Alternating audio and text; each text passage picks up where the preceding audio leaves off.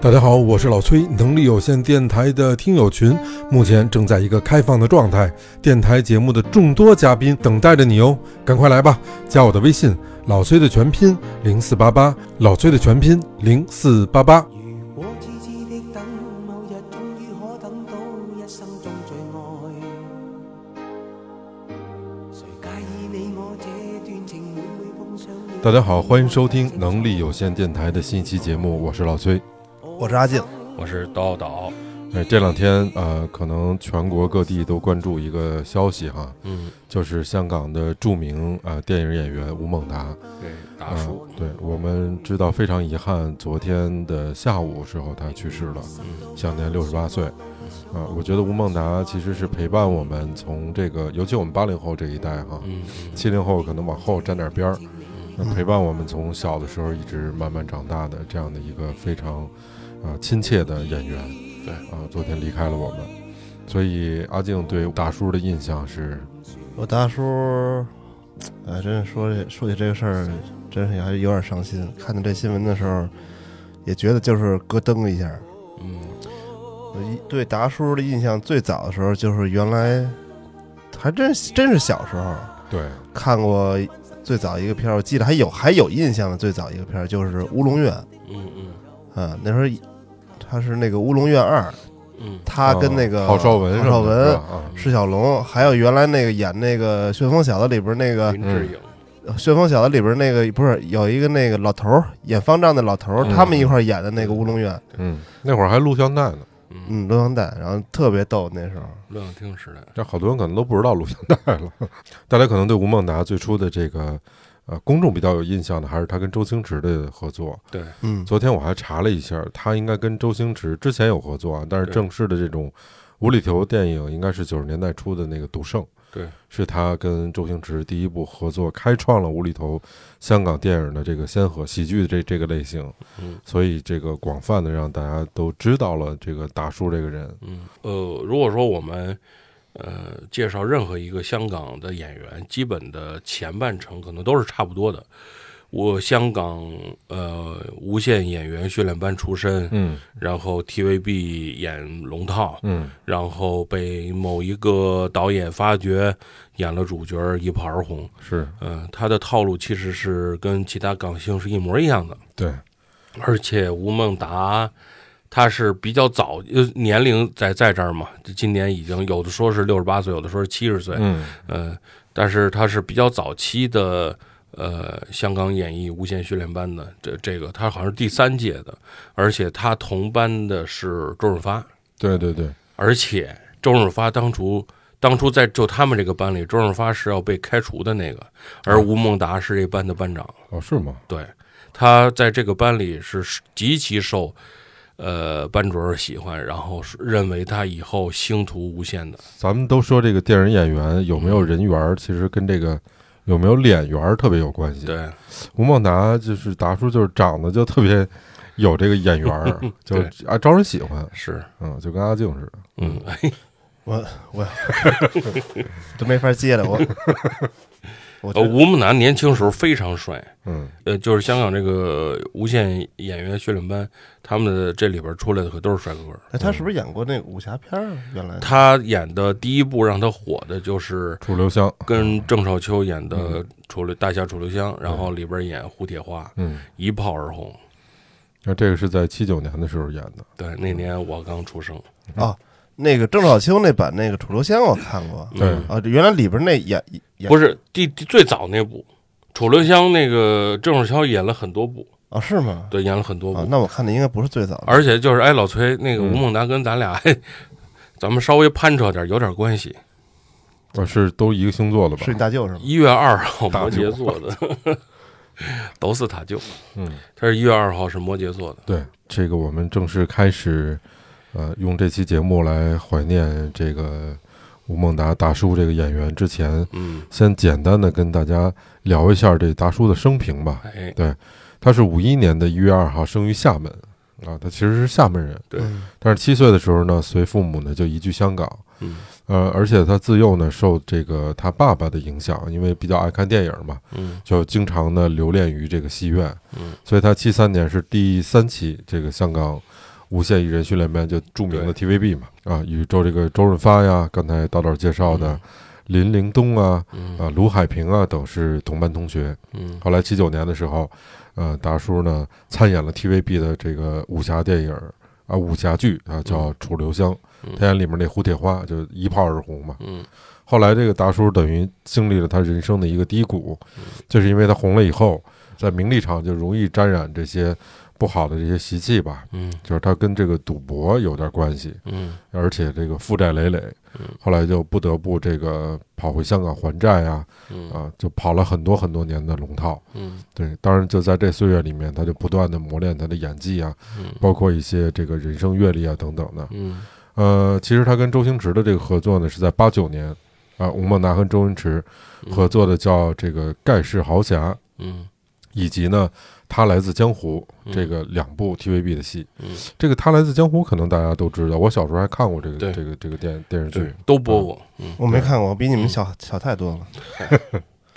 对，然后后来呢，就是大家都知道的，这个大叔呢跟周星驰联手进入了这个电影圈，嗯，开创了这个香港的一个喜剧票房的记录。大叔就是大家都说嘛，他是这个金牌配角，他一辈子干的其实都是配角，对，而且他也拿过一次香港电影的金像奖最佳男配角奖。唯一一个啊奖，，啊他他演那个《天若有情》是吗？对对对跟对老德瓦，他演的是一个小太保哈，嗯嗯，对，就叫这个角色就叫太保，嗯，演的是一个小太保的角色，而且他那时候演那个好像是也是跟他复出之前那段生活状态有关系。嗯他演的比较就是入骨三分的那种，嗯对他演的这个角色就是一个赌徒，在人生最低点的时候，嗯嗯，那那些经历，嗯，所以你这个有好些说演戏，您是方法派还是体验派？他这个无疑是体验演派，派， 嗯我觉得演戏啊，就是最开始好像就是你最好就去找一个，就我就演我自己，嗯这个是我最容易入门、最容易切入进去的那个。嗯然后日后的，比如说你演技慢慢在提升什么的，嗯，那是你日后再做功课的。但当时我要进这圈的时候，就是我演我自己就好了。嗯，我看那个十三幺，就之前正好是那个做了一期吴孟达，呃，许知远跟吴孟达的一个对谈，里边他就说说梁朝伟去拍王家卫的那个电影之前，嗯然后他就不知道，他就专门梁朝伟就给那个吴孟达打了个电话，就问说说达哥说那个，我我不知道他要让我演的这个角色是什么呀，我这个体会不了这个角色什么的，说那我该怎么办？我不知道怎么演这个角色。吴孟达就跟他说说，你就把你想象成一块肉，你你就把你自己放到导演的这个案板上，让他去雕你，你你不要多想，他让你干什么你干什么。嗯这也是吴孟达自己这几十年的一个演绎的一个呃经验吧。嗯嗯嗯，就是听话，他是一首先他是一个特别听话的一个演员，嗯而且是一个配合度极高的演员。嗯从呃我们后来现在能看到的一个片段，就是《流浪地球》的那个片段，啊对对对，啊，他在那个身体极其特别不好的情况下，如何去配合剧组完成演出？我看他那个身上那个道具就好嗯几十斤，好几十斤，它因为它那个盔甲什么，你要有真实感，你肯定它的那个分量会会会在那儿的。而而且他吊威亚，他老他说以为是上去吊上去就对拍，好对没想到吊上去吊了一会儿才拍。第二去底还聊呢， 说这镜头啊得怎么聊，怎对么他拍啊哈，他说是基本上每拍一个镜头吧，都要嗯吸一次氧，对嗯，都要吸一次氧，哦，那等于那会儿的身体就很不好了。嗯，，对，而且他那个是身体最不好的时候，几乎嗯可以说他心脏刚做完手术吧，还是还是怎么着？因为他有一个什么心脏是病毒性的心脏病，还很严重，对身体的影响极大。那会儿他已经好几年没有出来演演电影了。就体力完全不够，而且在这期间，好些人都说说那个周星驰跟他，呃，形同陌路啊什么的。但其实我看那个十三幺里，他也提到过，比如说，我们都知道那个他们最后合作的那个是《功夫足球》，嗯《功夫足足球》之后，下一部那个周星驰的那个片子是少林足球哈，呃《少林足球》，然后后来是《功夫》，他就拍的《功夫》。《功夫》里边儿其实就是周星驰的那个小跟班儿，就那那大胖子嗯演那个角色，应该是他是吧，对，因为那个角色的名字，如果大家有印象的话，那个角色的名字叫阿达。哦，他是因为那个档期的原因，对，因为、嗯呃那会儿正好是非典拍那个的时候，所以这个电影的档期就往后推了，往后推了，正好跟吴孟达当当时他在拍一个电视剧，就冲突了。档期就冲突了，所以就呃没合作成。但是呢，周星驰是给了大哥留着这个位置的，这个角色他他名字就叫阿达。但是他们当时都说那个是因为什么事儿，周星驰跟吴孟达是闹翻了还是怎么样？嗯有有这回事儿吗？这个反正据当事人现在说的是没有，因为我看那个吴吴孟达，咱们看媒体报道什么嗯的，他确实是基本上在任何的很维护周星驰。对对基本上是在任何的那个媒体前面都没有说说过周星驰话。嗯比较会做人，对嗯，跟你哦但似的，嗯嗯，但其实我们，我我想把这个掰开来说，因为可能，呃，很多观众，嗯，没有办法去那么大量的去看电影儿，尤其是关注一个人，你关注那么多电影儿，我们就像那个老崔说的，其实很多资料我们现在都能看到，吴孟达总共拍了将近二百六十部电影儿，嗯，这个数量太惊人了。是哪怕是做配角儿，你有的配角儿他也是要从头拍到尾的，嗯尤其是像周星驰这种电影里的嗯配角儿，那那周星驰出现多长时间你就出现多长时间，嗯这这都是差不多的。但其实这二百六十部电影里边儿，只有将近不到二十部是他跟周星驰合作的。哦，那你说，其实当然，我们非常肯定的是，周星驰的这些电影都是很经典的电影，嗯，比较出彩的，尤其是陪伴着我们这个呃七零后、八零后啊，嗯，九零后这些童年、青春期的这个记忆的、比较欢乐的，比较欢乐的，包括《古惑仔》系列里边，其实吴孟达也有参参参演，所以他对我们的这个印象是极其深刻他的。是没哪错。 《古惑仔》是哪一部啊？莫文蔚演那个叫什么《波兰街十三》，哦，那是后期的，它不是那个系列的，呃，前面的也有，前面也有前面也有，十三妹是吗？对，十三妹那里边红有星她十三红妹，星妹十三妹。什么红星妹是 吗？这然后其实，呃，刚才阿静提到了一个嗯，特别重要的，就是吴孟达其实是最早去台湾发展的香港演员，嗯，就那那一批的。因为那个《胡铁花》呀，那个电视剧啊，不光在香港火，在哦台湾更火。哦，他跟另外一个台湾导演，所谓的就是台湾的王晶嘛，香港有个王晶拍烂片儿的，拍大量烂片儿的导演，嗯，台湾也有一个对应的人物叫朱延平哦，啊，《乌龙院》系列嗯就是《嗯乌龙院》系列，呃，就是朱延平导演跟这个吴孟达合作。当时黄金三人组，朱延平手里的黄金三人组就是吴孟达、郝邵文、释小龙嗯，这三个人，哦啊就以这三个人为基底，拍了也不下将近小二十部电影。有一段时间，我记得就是我小时候有一段时间，嗯那个录像带还有那个电视里播的，嗯，就经常是有这三个人，或者就是有几个小孩组合成了一对个。对，有一个片儿叫《好小子》，我不知道呃那那是另外仨小孩啊。儿对对对嗯，就是说，就是那个时代，嗯嗯。这个这些片儿就层出不穷。对，然后为什么我们觉着吴这个吴孟达达哥，咱们可以拿出来聊一聊呢？因为他代表的是另外的非常独特的一个演员的这个群体，就是这个配角演员。嗯，以前我们聊的很多演员呀、或者呃，都是站在台前那个灯光柱最底下的那个人，聚焦最聚焦的那个人，最嗯最主角那个人。而吴孟达他是一个呃，按照香港那边的说法儿叫做甘草演员。呃，就是有一定年纪，有充足的演技，然后通过他来去捧新人。他在台湾做的这件就是这件事情。当时他捧的就是跟他一块儿搭档演电影，捧出来的是谁呢？是金城武，是吴奇隆，是林志颖。哦，那都是大腕儿了，哦现在是吗？嗯对他们就是通过这个呃吴孟达、郝邵文、这个释小龙，去带着这三个人带着呃吴奇隆拍几部电影，带着去跟林志颖拍几部电影，带着去跟金城武拍几部电影，那嗯个主角就火了。哦我那很厉害，因为郝邵文跟释小龙那时候还是小孩儿呢。对对对对你对想，想吧，嗯， 《楚留香》这个电影哎，是八二年台湾引进香港的第一部电视，就港剧对，第一部，嗯，然后居然这个创下了百分之七十的这个收视 率。太恐怖了，嗯，他大家举了一个例子啊，就说嗯这百分之七十的收视率是什么概念呢？就是每到楚留香嗯播放的礼拜六晚上，大街上没人了，店也关了，出租车不跑了，就万人空巷嘛。嗯，就会你想那百分之七十，啊就城市里面百分之七十都看他，就是有电视的都看了，是，就跟那时候嗯没电视也蹭了那看了。嗯时候那时候我妈就说说电视里一放《渴望》，街上没人了。嗯，对对对对对，就有点这感觉，嗯，所以就是火呀，你这个人火的时候，你这个人，尤其是他又年轻，嗯，嗯，那你肯定就是轻狂。那所有人都见了面，行业里的人知道你火，那都是达哥达达哥的这么叫着。那您就天天的带着小弟们吃喝玩乐，呃，吃喝嫖赌抽去了。啊，嗯那您这个钱就挥霍的就无数，但其实你才挣多少钱？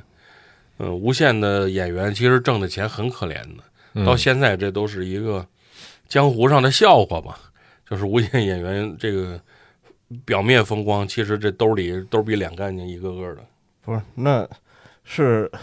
就好像那个苦劳工一样是吗？对啊，你看今就是去年年底，无线那个就是 TVB 所谓的台庆，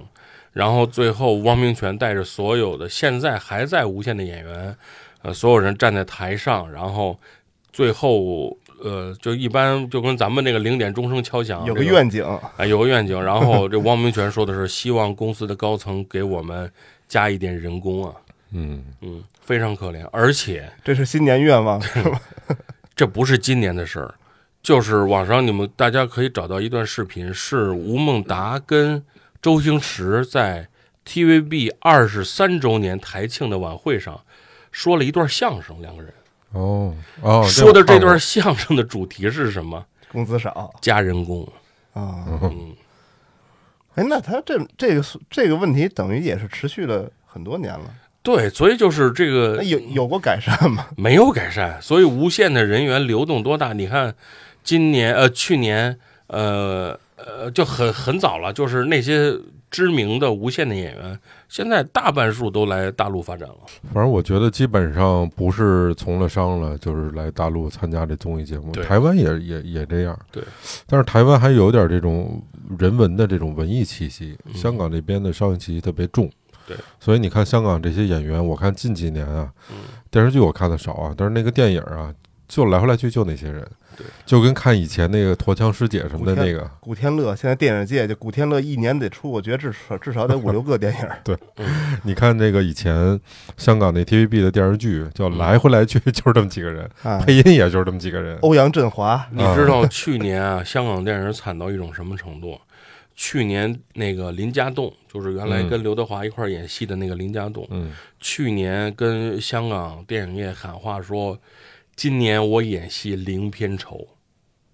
就没人拍了呗。那没，有人拍电影。去年一年，香港可能拍了不到十部电影，嗯然后林达其中有好像有一部林家栋就是零片酬出演，嗯，就说我不要钱，但是我我要开工啊，嗯，我要开工啊，不过当时吴孟达火的时候啊，就就是其实他特别特别有钱。嗯他当时火的时候，等于说在台湾是万人空巷嘛，嗯。所以台湾的这个黑白两道呢，都争抢着让他登台表演。然他后我听说他是那个就是配角演员里边片酬最高的，嗯，这嗯这不知道，但是你知道为什么他能在台湾？他为什么去台湾吗？为什么呀？因为他他是厦门人，所以他七岁才到香港，他会说闽南语，哦，所以他是有这语言优势。语言优势，所以嗯他在台湾演、演电影，他交流上没有问题。这个就是年少成名，有时候得付出代价。嗯，膨胀了，膨胀了。呃，对啊，你你想啊，就是我给大家说一下这吴孟达为什么膨胀啊？嗯嗯，咱们再套到咱自己身上，估计咱也够呛。其实那会儿吴孟达还挺年轻的嘛，嗯呃，刚才我说到了，他台湾这黑白两段争着让他这个巡整个台湾的表演嘛，嗯他等于向 TVB 请了仨月假，在全岛巡回表演。后来因为请他人太多了，嗯，所以他干脆就旷工了。嗯 就是 TVB 给他打电话催他回去拍戏什么的嗯都不接了，撂撂挑子了就。呃，撂挑子就不接了，所以嗯他真是这种一夜成名啊，这钱呢来的也特别容易，因为其实我们之前我们小的时候看这些演员，大家也都是靠走秀。嗯你真正卖什么卡带啊什么的，那挣不了多少钱。嗯而且正经的这种什么文艺晚会也挣不了多少钱，都是那个嗯所谓的有这走跑场子的走走穴，啊，走穴的这种嗯噱头安排捡。个彩呀、哎，所以刚才咱们提到啊，就是说那会儿啊，这个香港的房价，八零年啊，房价大概是两千五到两千六百港元一平米，嗯这是一九八零年。啊嗯所以当时的汇率汇率呢，差不多十万美金就是五十一万港币，这么一个汇率。然后这达叔一年的收入可以轻轻松松的买两百平方米的豪宅在香港，所以你算算他这一年收入其实很多的那么相当厉害了。嗯，啊。但他欠的更多。对，但是后来就是刚才咱们说到了嘛，这酒色财气一样不少，每天老跟着这个呃狐朋狗友一块儿这花天酒地去，嗯，邓大哥，啊，再加上这个赌博呀什么的，所以他后面登台的这个钱就填不上他赌博这窟窿了，嗯啊，一身欠了一身债，又去刷信用卡，信用卡刷爆了又去借高利贷，嗯所以那个时候是基本上是他的人生低谷。八二年这个电视剧不是在台湾大火吗？八三年基本上他就债务缠身，然后他就跑路又回来香港了。嗯哦，回来之后，您这 TVB 那边儿也不不太受待见了，嗯就该让你拍戏的时候给你打电话你又不接，嗯，然后你这回头欠一身债回来，也不给他安排什么特别正经的角色那，慢慢人就不找你了。全是龙套了，嗯嗯，然后甚至要给他雪藏，嗯所以在这时候，其实他，呃，后来才说，就是他有的很多的，呃，采访里面说到了，这个周润发帮了他的非常大的忙，嗯他当时特别恨周润发，是因为在他最困难的时候，嗯，他伸手管周润发借钱，嗯周润发说：“你自己解决这问题，我不借给你。”他就觉得说咱们是同课同班的，嗯你怎么这样？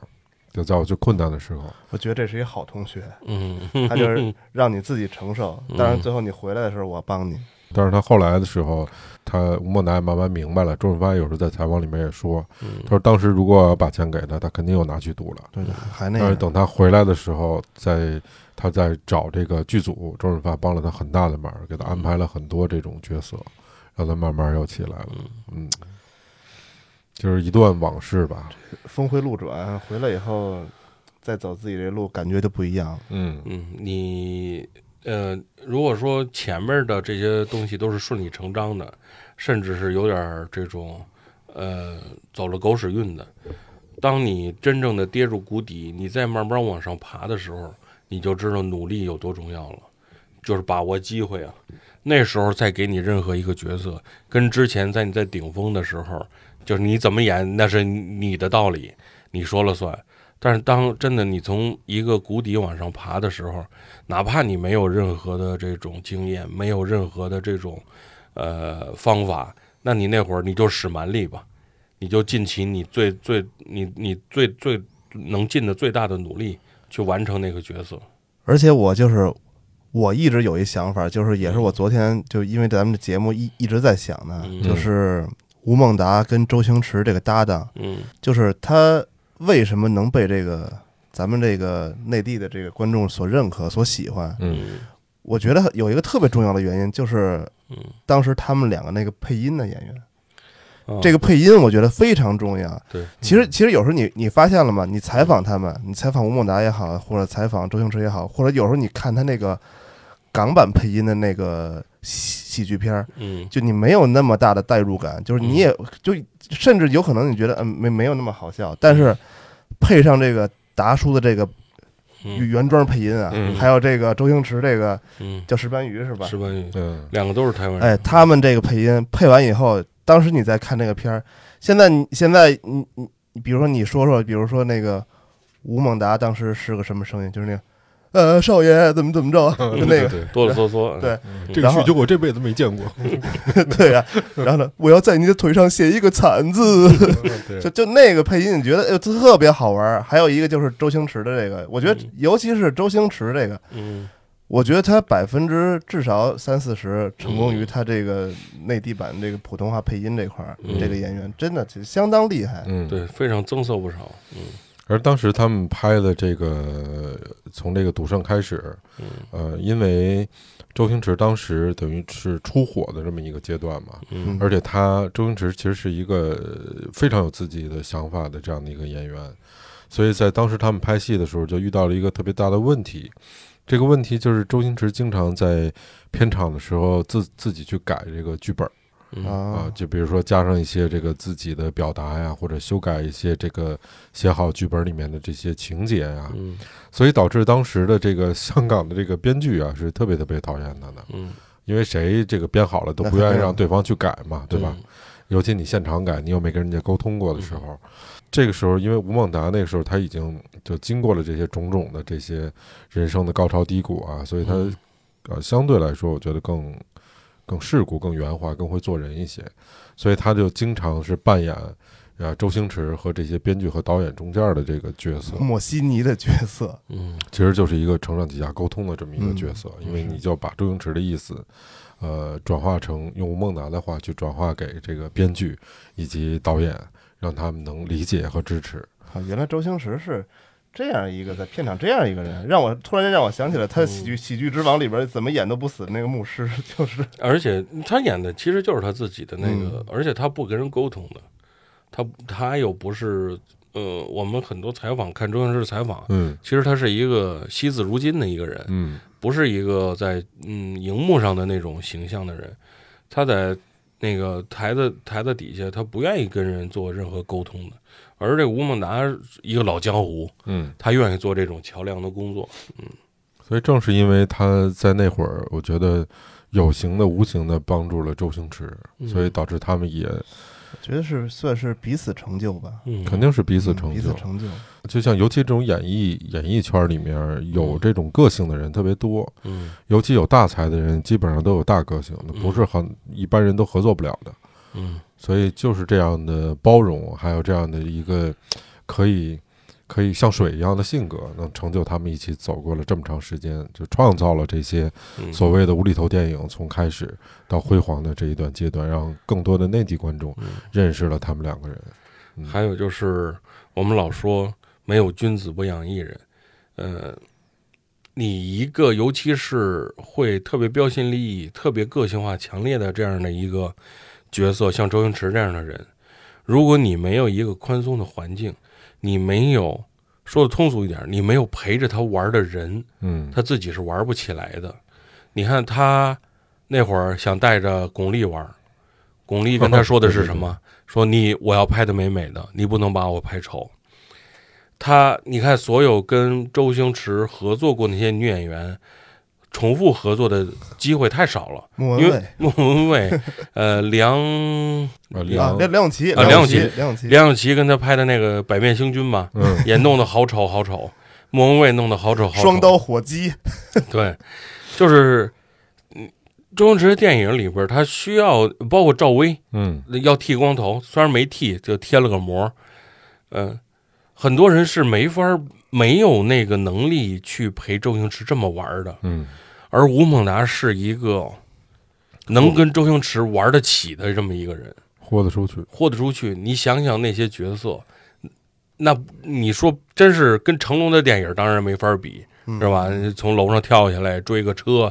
摔摔呃硬往硬地上摔，但是那些牺牲也是很大的，嗯除了形象上、体力上的牺牲也很扮大。扮丑啊，卖惨呀，这些嗯对，做很夸张的动作呀，，嗯对对对呃，非常漫画式的那种表现呀，摔大跟头啊，等等等等的，这些也不是一个很轻松的事儿。嗯他能耐着心的去陪你玩儿。首先他，你清楚的知道周星驰要表达什么东西。第二，我愿意配合你，我愿意牺牲我所有配合你，而且是甘当一个绿叶的角色。嗯，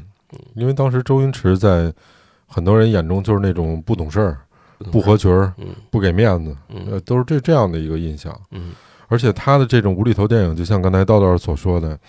他其实很多的跟他演对手戏的人是不明白他要表达什么对的，或者说就没见过这种戏路。嗯演对手戏的时候，经常有这种嗯表演上面周星驰不满意的时候。嗯，当一旦到这个时候，周星周星驰的本来的性格嗯又是不爱沟通的，对，所以他就容易急啊，嗯甚至这个爆粗口啊，就特别容易得罪人。嗯所以在这个过程中，吴孟达其实给了他很大的一个帮助。就这个绿叶的角色，不光是在呃戏里面，其实在戏外面也起了非常大的作用。可能戏外边的这个作用还更大一些。嗯而且那个吴孟达就是最新的采访，他跟许知远的那个对谈，他就跟那徐志远说说那个徐老师，你知道吗？其实直到现在，我都不知道无厘头是什么意思，嗯哼因为这个词儿首先不是他们自己说出来的，嗯是所谓媒体去给扣上的这么一个一个标签嗯化的东西。人家人家周星驰、吴孟达也没想说用无厘头来概括自己的这种表演形式，也不是。就像阿阿静刚才说了一个特别好的问题，就是为什么我们觉着周星驰跟吴孟达的这种配合让我们觉得很亲近？哎，吴孟达给了一个答案，他说：“呃，因为他们两个基本上扮演的角色都是父子或者类父子的角色，嗯师傅徒弟，嗯嗯呃，大哥小弟，嗯，呃，父亲跟那个孩子，对吧？对，他是是这种角色。他说，一般在传统的那种观念里边，哈，家长都是那种权威的形象，孩子是那个听话的，而且都是家长指挥孩子去做任何的事情，那显着家长很聪明，孩子很傻。但是在他们的这个组合里边，他们就把这东西给扭转过来了，就是为什么不能是孩子是那个聪明的，而家长是那个笨的？孩子是有话语权的，家长是要听孩子话的，所以他们把这个东西一一变过来，那是大家就是咱就说是受压迫的小孩们心中理想的生活方式。所以，我们虽然可能没当时根本没看明白他要表达的这个深层次的含义，嗯但是吴孟达说，那我们自己知道啊，嗯我们自己知道，所以我们就知道如何表演，我们就这样演了，你看着就会舒服，嗯你就会喜欢，真的，我当时看那个《百变星君》，《嗯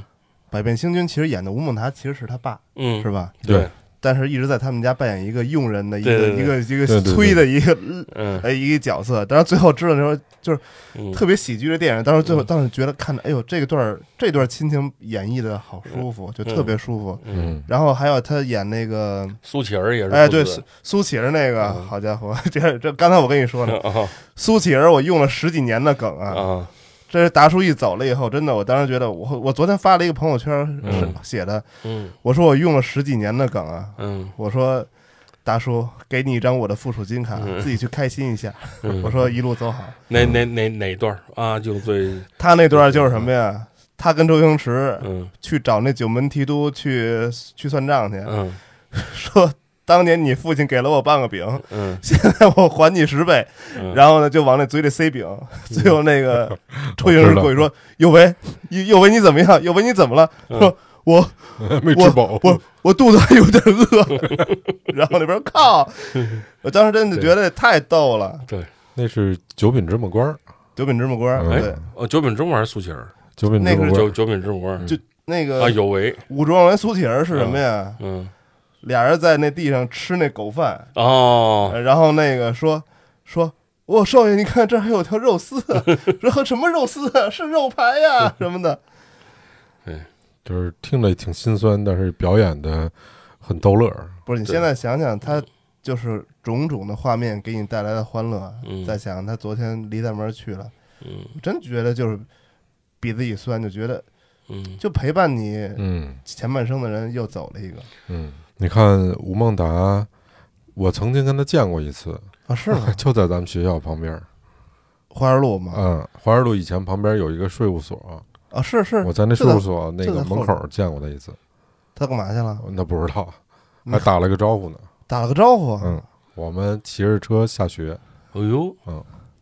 就那一面儿。嗯啊嚯当时还不是我看见他，是我们同学看见他的。我们那次是那会儿四点多放学嘛，然后要去北医三院那儿打篮球去，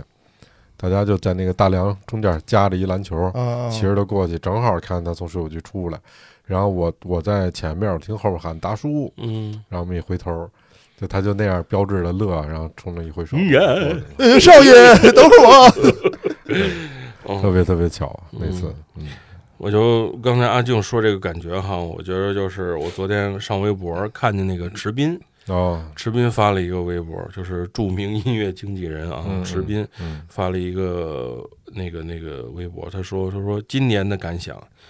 体育明星和艺术家去世时，怀念他们的人比政治家、商人、巨贾离世时要多多了，因为他们是真的可以影响到普通人的心智，激励我们，给我们勇气和灵感。嗯他们活着也不会和我们有交集，但突然离世了，有一种无可名状的空洞感会席卷而来，就像曾经拖着自己一部分精神的手悄悄松开了，没打招呼那种。真的 我觉得说的特别好，嗯，就是他的这种东西是，你感觉他会一直陪着你，你感觉就是我们有的时候老是希望自己喜欢的艺人啊、电影明星啊或者歌手啊，他永远在出专辑，他对永远在演电影，对，你不希望说他有任何的事情说离开你，嗯就其实他其实他本身也没在你的世界里，但是你就对觉得我不想让他离开我的世界，就像其实我们可能有有些事儿，我们现在就是如果我们现在就假设一下，嗯，突然有一天，今年我没看到刘德华的电影，嗯，你会觉得是一件特别怪的事儿，要你这么一说，哦我就想到了，嗯，比如说这周老崔没有更新，哦嗨，你就觉得哦，有事儿了，有事儿，有事儿了，哦嗯就问了，就在群里就喊老崔怎么了？闹肚子了，老子不是，真的但但是就是嗯，你看你咱们电台跟他们也一样，都是嗯陪伴他们在生活，在怎么着，是，真的就是很细微的有一个变化，你就会觉得，哎嗯，怎么回事儿？嗯，这几年去世的艺人。嗯就有就有就有两个人，我印象特别深，一个就是单田芳，嗯，一个就是吴吴孟达。嗯，真的，这我觉得就是特别的难以接受，嗯，就是一种陪伴，就嗯像你说的，就是一种陪伴。嗯，但是很重要，其实很重要，我都当时就是已经到什么地步了，其实他讲什么我都不太有所谓了，我就是嗯想让这个声儿在我身边陪着我，嗯我，睡觉也是，坐车也是，嗯有安全感。对听着，那天昨天我跟我跟人聊天的时候还说呢，就就说这做电台这事儿，嗯他说你打算做多久？我说我不知道。嗯我说如果要做个十年，应该是挺酷的一个事儿。嗯我一想，这做十年，咱们都就五十多了，嗯十年老台，哼，嗯就你真想想，你说这个事儿做了十年，嗯，一定有那个从第一年开始听到第十年的人。有啊有啊，嗯肯定有。他要是二十多岁的人，他已经奔四十了啊；十来岁的人就已经奔三十多了。嗯，可能从这个上学到结婚生了孩子了。所以我看了会儿书，嗯，看到一点，然后我就开始从头开始一集一集一集听，但是每集我就听个十来分钟。但是但是其实其实任何一个行业都会有一个倦怠期，一个疲软期，嗯这是肯定的。嗯，嗯，你所以你你你是你怕嗯焦虑什么？你是怕这段期期的到来是吗？我是觉得没做好，就是以我现在嗯，我往前听，我就觉得每一段都有能更好一些的可能。但是你，但是你现在这个对话，对于很多台来说就是很凡尔赛了。，对，甚至我听了一分半，我就关上了，我就不满意了。嗯，对，然后我又我又关上之后，我又倒头开始听那些没播的节目，嗯，我就想重新都给它再剪一遍。咱不说别的啊，嗯就是老崔对我来说呢，就是嗯他对于这件事儿啊，嗯我觉得真是还是非常上心的。大年三十儿，嗯我跟他试了个频啊，嗯，我知道他发了，嗯，不是，大年三十儿不回家，外边开房剪节目去。我说三十儿了，你不歇歇吗？嗯嗯，哐哐哐还在那儿剪呢，还在那儿哐哐剪呢。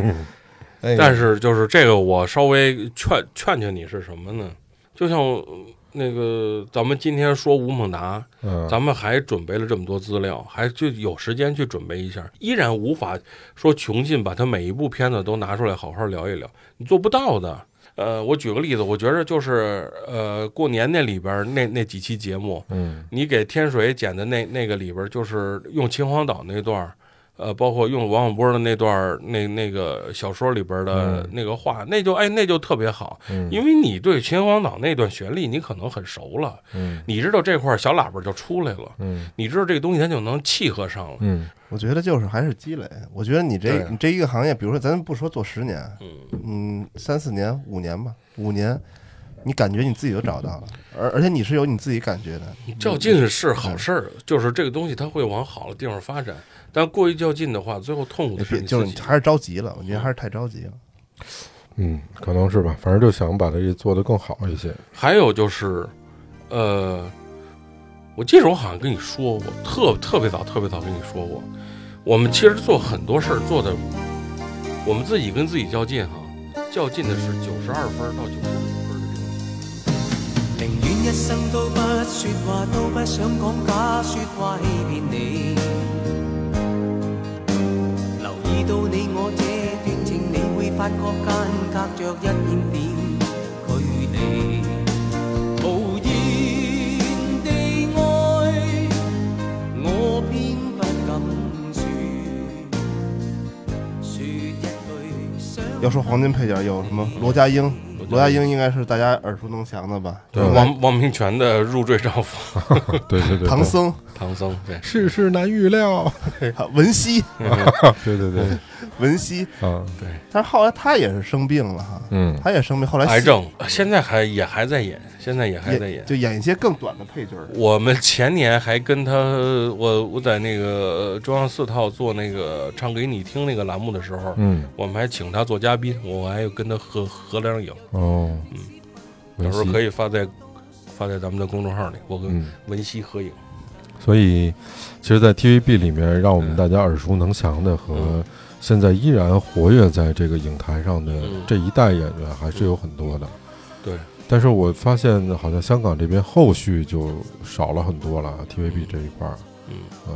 来回来去也就这么些人了。 TVB 好像也从我们这儿来说，我们能非常清楚的区分哪些是主角，哪些是配角。嗯像什么欧阳震华呀，这些肯定就是大主角。嗯嗯、然后就像这个蔡吴蔡少孟达芬什，么的呃，对这对吴孟达呀，包括这当年的古天乐，古天乐大主角，对啊、嗯李兆基、嗯，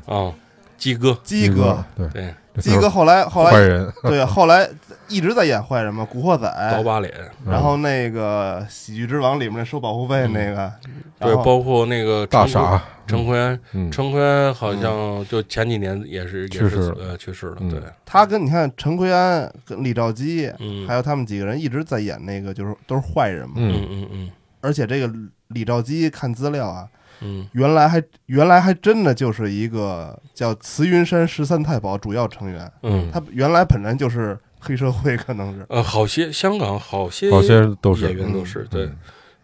但是也那也没多大地儿，反正慈云山啊后，来嗯后来谁还有谁啊？石榴姐十四个都站不起来了，嗯只能十三个。叫什么？嗯苑琼丹是吧？啊，石榴姐，石榴姐，嗯，不要因为我是啊浇花而怜惜 我， 对来吧，就那 个。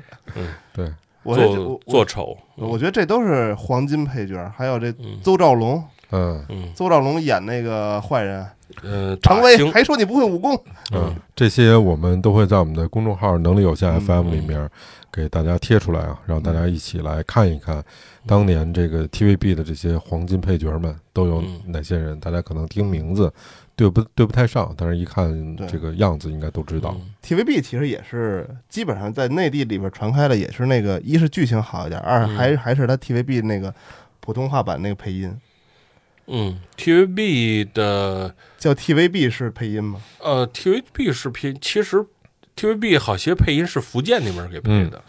然后像你说刚开始咱们说那个周星驰的呃电影那些配音都是台版，咱们听的都是台版配音。你可以说说耳熟能详的 TVB 的这个经典台词，步步里步步里边都有的。我先啊你来一是个不，是饿了呀？我下面给你吃啊。 我还是这样，什么？那做人呐，最重要嗯就是开心喽。喽。啊，对对对，然后呢，比如说两口子一吵架了，嗯这女的吧，这男的发脾气，嗯，这女的上来也不跟这男的吵，说、嗯你肚子饿不饿啊？下碗面给你吃啊， 嗯对，然后就挨打了， 你知道吗？然后还有一个就是什么 呀？最重要的呢就是一家人整整齐齐的 啦。对对对，要不就是什么，喂阿 Sir，不是吧？嗯，要不就是那个你来是吧？哇，这么好，有东西吃。嗯还有一个就是什么，哇塞，是不是真的？ 嗯这都是都是那样，都是这这样的口音。嗯，他们这种电视拍的好像就叫肥皂剧哈、呃，情景剧情景，剧 因为它基本外景很少，它为了快速拍摄都是棚内搭棚。嗯嗯，情景这种类似这种情景剧很多，它而且很多都是，呃，其实很多 TVB 剧都是超早期的美剧啊、哦，或外国电视剧，它根据它的剧情大大概人设，然后整个搬过来，然后他们再写本子，有的时候都是这边一边写着，然后一边拍着。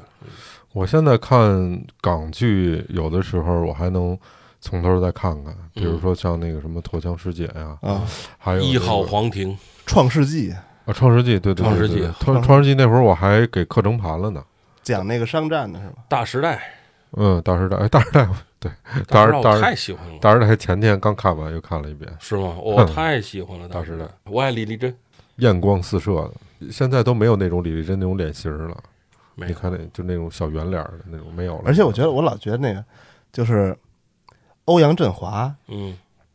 就长得好跟刘青云好像啊。呃，现呃对有一点像他没那么黑而已。对对，他不是他，他好像是不是没长开了的刘青云？嗯， 那还真是嗯娃娃哦脸嘛。对对对，但是他好像在 TVB 还挺火的那时候。但是你哎，你你说欧阳振华，欧给欧阳振华配音的，就是给吴孟达配音的，哦，是吗哦，他们好像那一个是声儿。TVB 反正他养成了这种这种机制，主角儿配角儿分开，你主角儿就 永远演主角儿，配角儿就永远演配角儿。所以那些甘草式的配角儿呢，他也甘心一辈子嗯去烘托人，他也不抢戏，嗯，也也不也不争风头。哎，哎，我觉得他踏踏这实个实正根儿的把这事儿当成一工作干，嗯，就是早上起来上班儿，然后对，他不就是，对，早点下班儿。 而且他们长期有活干。就去那个固定的几个影棚，就跟那儿往那儿一摘，肯然后发你两页纸，今今天演张三，明天演李四，反正不是演这个主角的哥哥，就是演这个主角的妈，按照你的岁数来。因为老崔觉着吴孟达达叔哪个角色让你印象最深？我应该是九品芝麻官儿，然后嗯我觉得九品芝麻官儿是特别，就他表演特别成熟，就驾轻就熟了。演个师爷，呃，一个是那个，还有一个比较有意思，我觉得就是那个《大话西游》吧，嗯，啊、这俩角色让我就是他不是演猪八戒是吧？我记得是，呃，上日本上官儿，不是不不是是《大大话话西西游游》，大话话西游游，呃嗯对呃，对对对，啊，我觉得这这俩是，但特别其实他的主要角色是二当家，嗯、对吧？ 我我特别喜欢里面那瞎子， 那这沙还是子还是那配音有意思，倍儿贱那瞎子。沙子是个女生儿，是吧？对对，嗯嗯，还是那配音有意思，嗯。还所以说你还还还是配音成就了在内地的这个影响力嗯。就是表演也是，因为我我最开始看的那个《赌圣》，那嗯个我也特别喜欢，就是他跟周星驰还有刘德华演的嘛，嗯，嗯刘德华是最后出来的嘛。那会儿我觉得他演的还不是完全的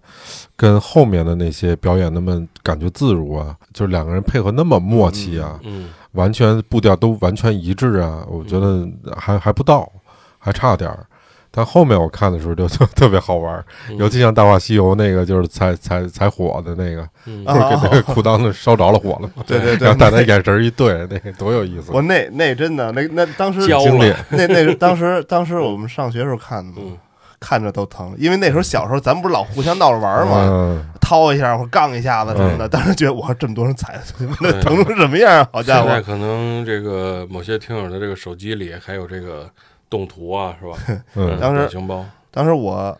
我我我是最喜欢什么呀？嗯就是他他老在老的电影里边啊嗯，有一些称号，你知道啊吗？啊，就是他就是这这都他都是演那种年轻时候特牛逼。嗯，然后那个老了以后不是就没落了吗嗯？就像那个《破坏王》里边那破是啊破坏少少林足球啊，破坏之王》里边那没个错叫什么？我就是中国古拳法的继承人，人称魔鬼筋肉人。嗯， 然后那个，然后那个演的特好嗯。还有一个就是那个《少少林足球》里面那个黄黄金金右脚，黄金右脚，嗯，说瘸，我是瘸，你有的瘸吗？ 就是那个，哎呀，对，大肚皮上刻着“黄金右脚”四个字儿，反正我自己对后期的他跟周星驰合作的这个电影儿嗯感觉倒是一般，嗯但是制作倒是更精良了一些，只是觉得在这里面，呃，比重有点儿不对了。嗯嗯，我我对他有两个角色哈，真是印象特别深，就是之前那些东西，我老觉着就是他跟周星驰那种配套感啊，有点像什么呀，就是郭德纲、于谦儿那种感觉，嗯嗯嗯就是你没法儿你没法儿把于谦儿单独拎出来说他表演怎么样，因嗯为他跟郭德纲这种东西都混在一起了，就像你有可能其实也没法儿去评价郭德纲是怎样，因为如果他不跟于谦儿搭档。这他就还是跟之前什么王玥波搭档，对对他可能也不至于火成不是嗯这这就是咱们说那叫什么化学反应，化学反应，哎对对化对学反应，呃，所以我更关注，就是说他如果吴孟达自己单独是一个人，他自己是成为一个演员的话，他能演成什么样儿？我在《喜剧之王》里看到了一点儿，嗯他单独出来挑大梁的那个、嗯那个感觉，他演一个那个送盒饭的送卧盒饭底嘛，后来还哎呀演、对还演对过卧对底，对吧？ 我我记得那歌怎么唱，嗯，是你是一滩屎，对对我开奔驰，你妈逼是，嗯对，嗯你想他那段最精彩的那段台词是说那个奥斯卡还哎欠我一座金像奖，对吧？嗯，就那段说话的时候那种狠的感觉，你不会觉得他是以前唯唯诺诺的那个呃小太保，就可算演了一个横的了。而且演的非常狠。那段那段其实让你看的有点毛骨悚然，就觉得这大哥好狠啊，对，是吧对对，那那种感觉就是他有驾驭这个能力。嗯还有一个电影，可能这个我说这个电影可能稍微小众一点儿，这个电影叫做《异域之末路英雄》。哎呦，嗯那没看过没，看过，这个电影其实比较小众，因为这个电影啊当初上映都是个问题，在台湾拍的，但是上映是个问题。我告诉你，这里边有谁啊？有陀宗华，嗯有叶全真，嗯有梁朝伟，哦有关之琳，哦，有吴孟达，有林志颖，厉害吧？那就是很早期早期的作品了。对，而且呢，这里边吴孟达跟关之琳在电影的后半段是演一对儿，哦，还演情侣，这个里边演的特别好。他讲的是一岁段数大了以后可以演妇女了。关之琳演一个女间谍，嗯然后她演的说的是当年一段儿，呃，如果对中咱们的历史稍微了解的时候，嗯知道，呃，缅甸这个区域就三三角洲这个地区啊，嗯嗯是一个无政府状态，嗯嗯，有当年的国民党老兵，嗯还有咱们的部队，还有这个当地的武装，所以那是一段三不管地段，而且就是有一些这个问题，他嗯演的就是这个地方的这个哦一个一一呃是是事情，而且就是当时可能在台湾这个电影都差点没法上映，演哦的哦是因为这里比较边敏感吧？对，然后吴孟达演一个明明就已经知道关之琳是卧底，还要跟他结婚的这么一个人。嗯，一个愿打一个愿挨的。呃，反正就是这里边的演技啊，稍微有一点小炸裂，就是这吴孟达，你能跳出来之前他的那种角色的感觉，嗯嗯嗯而感觉到他是一个哇，好有戏的一个老戏骨。嗯而且这个电影，我为什么关注到这个电影哈、这嗯好小众这么一电影，是因为我在做那个罗大佑的那个音乐的梳理。嗯这个电影的电影原声是罗大佑做的，啊，而这个电影的主题曲是什么？就是罗大佑的歌曲哈。咱们现在来公平说，其实罗大佑总共到现在为止写了不到两百首歌曲，嗯就是他自己唱跟写给别人歌都不到两百首歌曲，这里边百分之七十八十都是电影配乐。就是我们以为罗大佑都是在自给自己写音乐专辑，嗯不是，罗大佑是他这一辈子是在给电影写写写歌曲。嗯我们所有几乎耳熟能详的歌曲嗯都是电影配乐，而这部电影的电影主题曲，专门为这部电影写的电影主题曲叫做《亚细亚的孤儿》。哦哦，亚夏孤儿是这个呀？刀导，你这。你你怎么记那么清楚？你身上的硬盘装哪儿了？我我给我看看，我那你那什么脑袋呀？从头到尾记那么清楚一大堆事儿，嗯，我看你身上啥也没有啊！就这这这都因为你感兴趣，你都会都都能记得特别哎，清楚。这记得太记得太清，记性太好了。嗯呃，我们可以，而且我觉得这首歌啊，我现在想起来，我觉着挺适合做今天结尾的这个歌的。嗯，我们可以把这首歌送给大叔《亚细亚的孤儿那最后我们就用《亚细亚的孤儿》这首歌来送别华人电影黄金配角的这个第一人。对啊，大叔。对，希望他一路走好吧。一路走好》。。对，金像奖、奥斯卡都欠他一座奖杯。嗯，那今天就是我们的这期节目，这里是能力有限，我是老崔，我是阿静，我是刀刀，我们下期再见。拜拜。拜拜。黄色的脸孔，有红色的污泥，黑色的眼珠，有白色的恐惧。西风在东方，